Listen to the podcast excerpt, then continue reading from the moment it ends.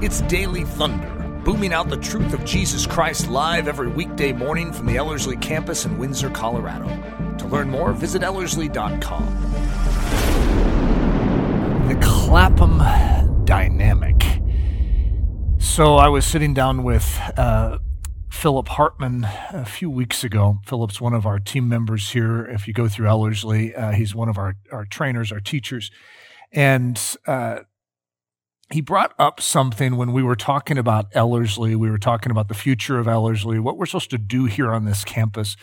And I tell you what, my my soul was riveted even in the little short description that he gave. And so in this process, ironically, of prepping this particular message, this ended up playing into it as well. And uh, so I, I, want to explain, you know, a, a little uh, behind uh, this. This is a short rendition of it. I've been so moved by this idea of the Clapham uh, Saints that I've even been pondering, you know, a future Daily Thunder series just on this uh, because it is so meaty and rich. Uh, but I'm calling this the Clapham Dynamic. This is part six in my series uh, entitled "Spiritual Lessons from Abe Lincoln's America," where we're we're diving into this uh, time period in history in America before uh, the Civil War. So it's called antebellum, uh, the antebellum period or antebellum America, from the end of uh, the War of 1812, which finishes in like 1815 through 1861. And it's a time period that for many of us is somewhat of a blur. We don't really understand what took place in that time. We just know what resulted in it in the Civil War. And what's important to me, and I think where the weight in this series is for me, is, is just seeing that we are repeating history uh, in this country. And we think that we are just divided, and this is the first time we've ever gone through this in our nation's history, when in actuality, we were probably more divided uh, back in the antebellum period than we are even now, which is hard to imagine. The violence was off the charts. It was such an extreme breakdown of culture. And it was this test case of this constitutional uh, republic known as the United States of America. And it looked like it was failing, to be honest with you. And so there are certain things that we can look at uh, in this time period and say, hey, we can do this better. Because even the church was divided in this time, like we see today. We see a division uh, that is spiked, which is very easy in the, in the body of Christ. I don't know why. Here we are, uh, the saints of the Most High God, filled with the Holy Spirit, and yet we divide. Uh, and yet that's the same thing that was happening in antebellum America. You had north south issues where the church itself was divided. The Methodists and the Baptists both split on political lines right down the middle. So you have the northern and the southern version of both of those denominations. And so when you begin to see the church participate in the politics of the day, which I'm not against the church participating in what's happening in the, in the culture, but what I don't like is when the church plays politics instead of Jesus. And so that's what irks me. And that's what irks me now, even as we see the church pandering in both directions. You have the liberals and you have the conservatives. And what I want to be is the church. That's, that's what matters to me. And that's, that's one of my big burdens. The Clapham dynamic is uh, going to be an interesting uh, thing to observe in this because they were Christians. Uh, and we're not in America as, as I share this. We're going to go back to the late 1700s and we're going to go to England. And Clapham is a suburb of London. And so let's, let's visit there. Uh, we have Clapham, England, and I'm going to give it a pretty uh, uh, incredible description with the gathering place of heroes. Uh, it's it's a very interesting thing that is going to take place right at the end of the century. So the, uh, right at the same time we're having Revolutionary War over here, we're establishing our new government over there. We have a character named William Wilberforce and uh, a bunch of other very, very stout and strong uh, members of society that are going to rally together under the banner of Jesus Christ, and they're going to say, we need to change England. England was headed in a very divisive direction. It was decadent, it was immoral, and it was uh, it looked like darkness had swallowed up the culture. And there was this band of men and women that are basically going to defy that, and they are going to say, "Hey, not on our watch." I like that. So I'm going to uh, on the screen. If you're listening to this via podcast, I have a, a slide that says the power of collaboration. God designed us to exponentially impact when united. I, I, said the word exponentially, sort of funny, but God designed us to exponentially impact when united. It's His idea. It's called the body of Christ. It's called the church. And the church isn't made up of one member, it's made up of many members. And this is God's design.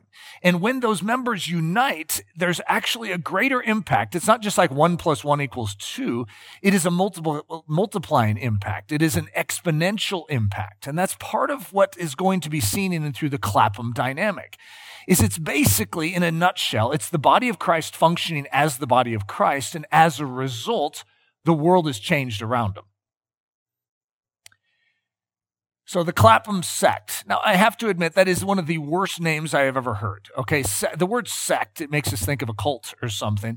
And you know, to be honest, back in this day when it was named, when these people were participating in this work in Clapham, England, it wasn't called that. This is later in reference to it. A historian is going to write about it and call it the Clapham sect. Okay, so for better or for worse, that's that's what it was. That's what it, most people know it as in history. Uh, however, there's another name for it because these were uh, the, the, the Clapham Christians that bonded together in this territory of England were also called saints. And it was, you know, mockingly so.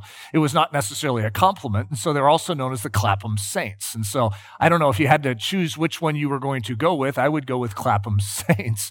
Uh, but at the same time, uh, you know, I, have sort of let it grow on me a little because I don't want to shoo it away just because they called it the Clapham sect, because it is a really, really powerful thing that took place in and through this group of Christians.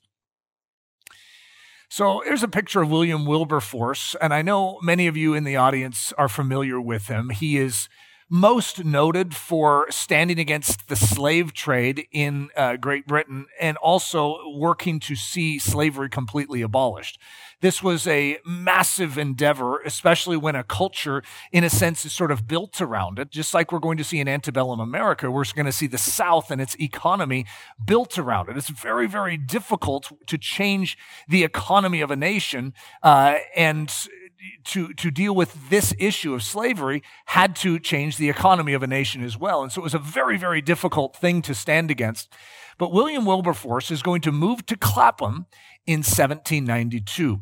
And uh, sounds like something uh, in, in the history books, sort of like uh, what Columbus sailed the ocean blue in 14. Uh, 92 boy this sounds funny. Uh, but this is uh, william wilberforce moved to clapham in 1792 so that's our new little phrase that goes with it. But this movement of william wilberforce into this little you know it's like an estate and it had a little chapel on it and had other, other homes on it where these families are going to gather together to say hey let's work together to change this nation. It's very intriguing to me what is going to take place. So this is uh, if you have a good memory and you you go all the way back to the first episode where I went through an overview of uh, all the secrets of Lincoln's leadership, one of them was this: inspire a Clapham sect in your living room. And so that's that's my encouragement to all of us technically it's not just what lincoln is going to do where he's going to create this clapham dynamic in america but it's something that each of us should consider, seriously consider too, mainly because it's a command in Scripture. This is what we are supposed to do. We're supposed to be the body of Christ, we're supposed to function as the body of Christ. So, three reasons to inspire a Clapham sect in your own living room. So, I have three reasons on the, on the screen salt and light, exponential impact, and participation. So, actually, there's, there's more reasons than this, but this is going to be our short list for today because this is a simple message, a simple meditation, and a powerful one. So, let's look at each one of those. The principle of salt and light. You see, there's something about a collaborative work that God designed us for it's a lot easier for those of you that have been hurt in the Church of Jesus Christ. I, I get it. I have uh, many wounds from the body of Christ. But the instinct that we have as humans is to isolate because of that and to preserve ourselves from further injury. When in actuality, the impact of our life is not found in us lone rangering, and it's actually found in us working with the body, even though the body has challenges uh, when you work with it. There is a desire that God has for us to function as this body. And when we do, there are impact points. And that's what I'm going through these three. This first one is the principle of salt and light. So let's look at what Jesus says in the book of Matthew, Matthew chapter 5. You are the salt of the earth. But if the salt loses its flavor, how shall it be seasoned? It is then good for nothing but to be thrown out and trampled underfoot by men. You are the light of the world. A city that is set on a hill cannot be hidden. Nor do they light a lamp and put it under a basket, but on, but on a lampstand, and it gives light to all who are in the house. Let your light so shine before men that they may see your good works and glorify your Father in heaven. We don't want to lose the saltiness of the church. We don't want to lose the light of the church. And yet, what's happened in this generation, well, I would say in the past two years especially, is we see a diminishment of that light and that saltiness of the church to the point where many of us are just sort of hiding out, hoping we don't get noticed. And that is the wrong direction. What you're going to see in a Clapham dynamic is they're going to take the offensive and change the culture in which they live, as opposed to try and survive the culture. And so as a result, the reason I want to lift this Clapham dynamic up is because I believe the church of Jesus Christ is meant to be like salt. It is meant to be like light. And when it functions in its proper role, it doesn't stand back on its haunches in a defensive position, but moves forward. And as the statement says, the gates of hell shall not prevail against it. So the second uh, principle of which is what I would call the principle of exponential impact that our impact actually grows when we gather together. That if you just take Eric Ludy by himself, Eric Ludy has talents, Eric Ludy has abilities, Eric Ludy can do something, but when I gather together and I work with the body, I function as the body ought. Just like the body uh, itself, uh, you know, a hand is a powerful instrument, but it's more powerful when it's connected to an arm than if it's just isolated. And that arm is even more uh, impactive, not just connected to the hand, but also to the shoulder. And that shoulder is more impactive when it's connected to the torso. All of these things work together to form the movement of the body. God designed us this way. And when we accept that as the body, we actually are able to see God work in a greater way. So the principle of exponential impact. Matthew 18. Assuredly, I say to you, whatever you bind on earth will be bound in heaven, and whatever you loose on earth will be loosed in heaven. Again, I say to you that if two of you agree on earth concerning anything that they ask, it will be done for them by my Father in heaven. For where two or three are gathered together in my name, I am there in the midst of them. Now, that could be a little misleading in thinking that as an individual, God doesn't hear us. But what I would say is the opposite is more of what's being emphasized there, which is that when we gather, when we come together as a body, then there is an increase in, in, impact and effectiveness in what we are doing. And the third principle, the principle of participation. So if you hang out here at the church at Ellerslie, you notice that I always bring this up. I am convinced that the body of Christ is meant to be a participatory gathering and not just a guy up in front speaking. And yet the culture, the Christian culture that we all come from is based around 2% of the church doing all the work of the church and the rest just are, you know, observers. And that's just not what God seems to promote. And that's why I love the Clapham dynamic, where everyone comes together and everyone knows their job and everyone knows what they're supposed to be doing and they change the world as a result.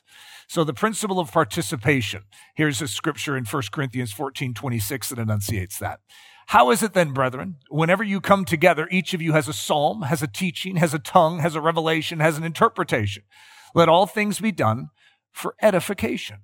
So I love the idea of all of us coming together and always having something to give, always having something to offer. Again, we're calling that the Clapham dynamic today. So the four part strategy of Clapham. Now, when the gathering in Clapham was taking place, they didn't have a title. It wasn't called the Clapham Saints. It wasn't called the Clapham uh, sect. It was just a gathering of believers and they were wanting to promote Jesus to the world. They were wanting to change the world. They wanted to be salt and light. And so these are the four things that they were going after. And I want us to consider going after them as well.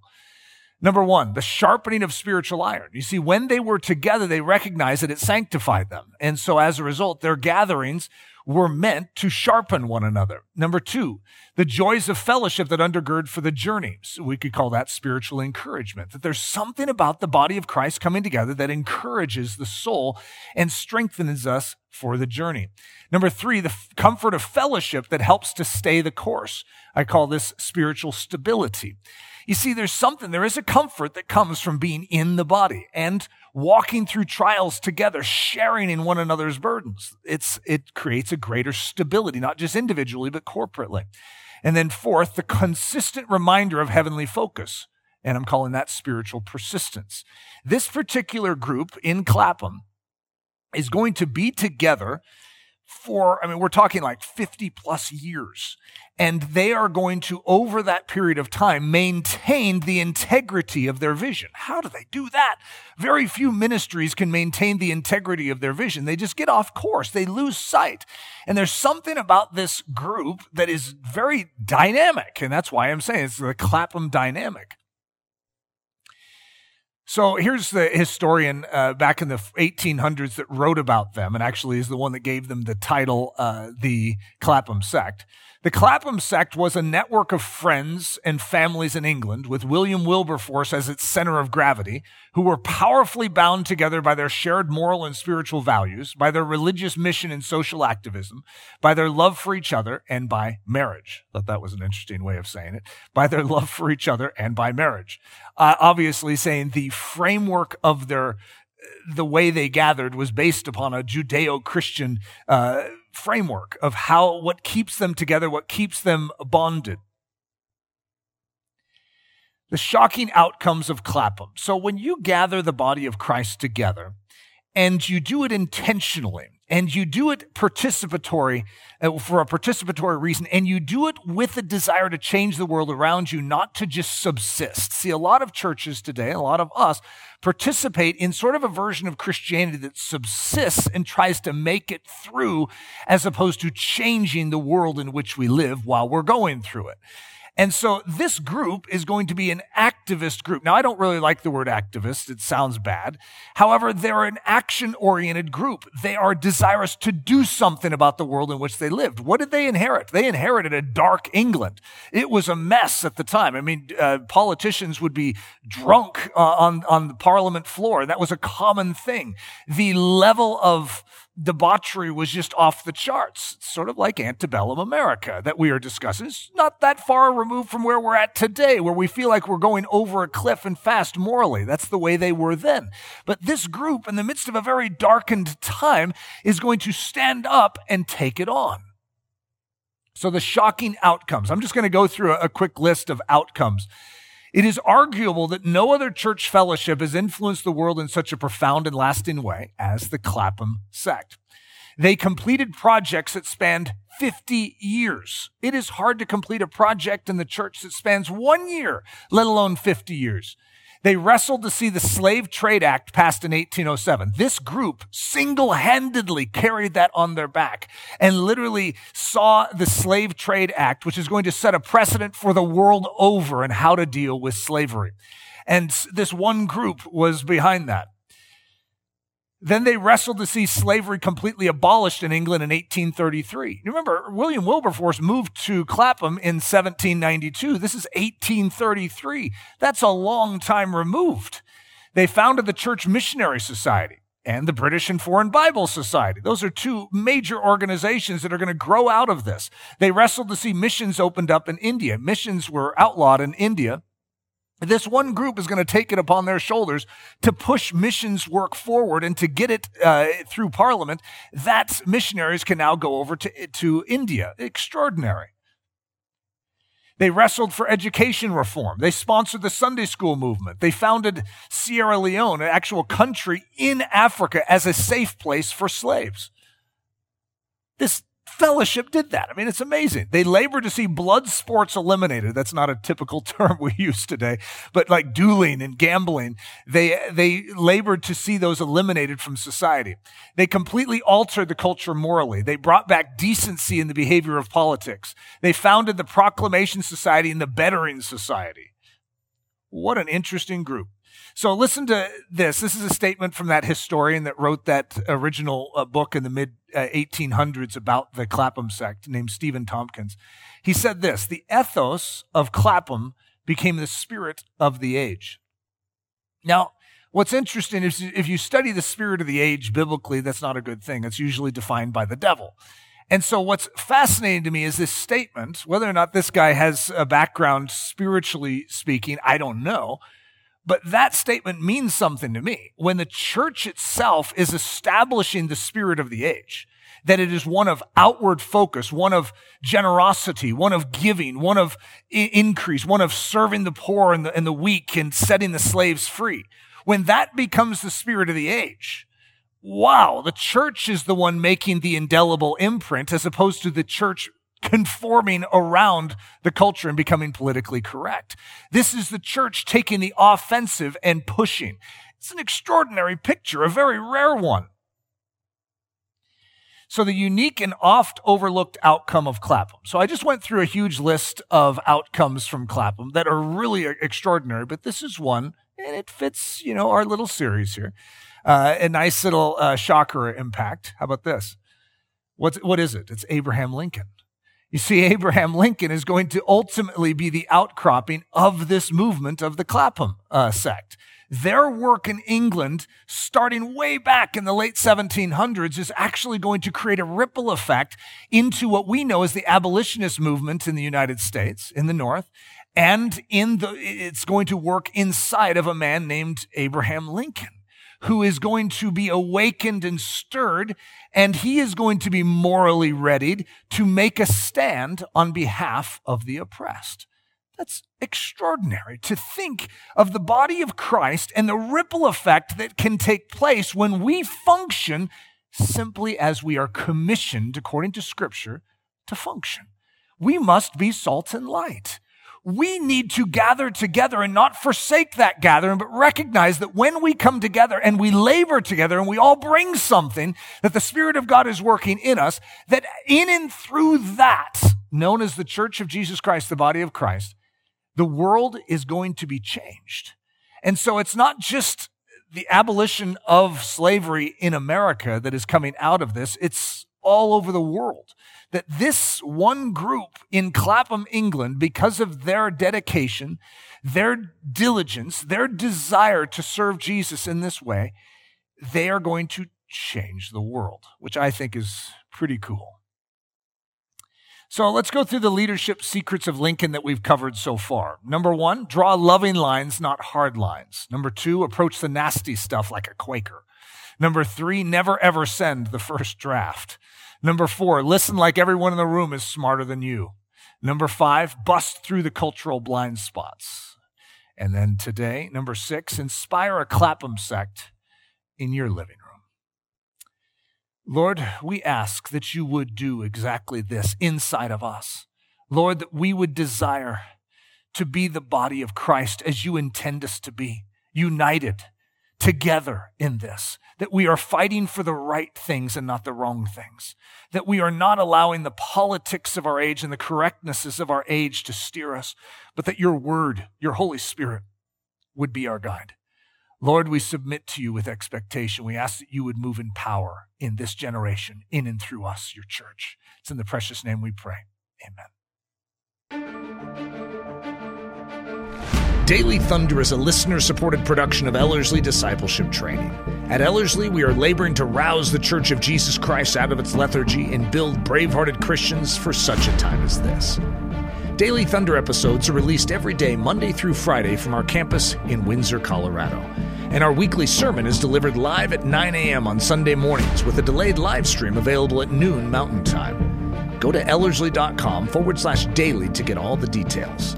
Thanks for listening.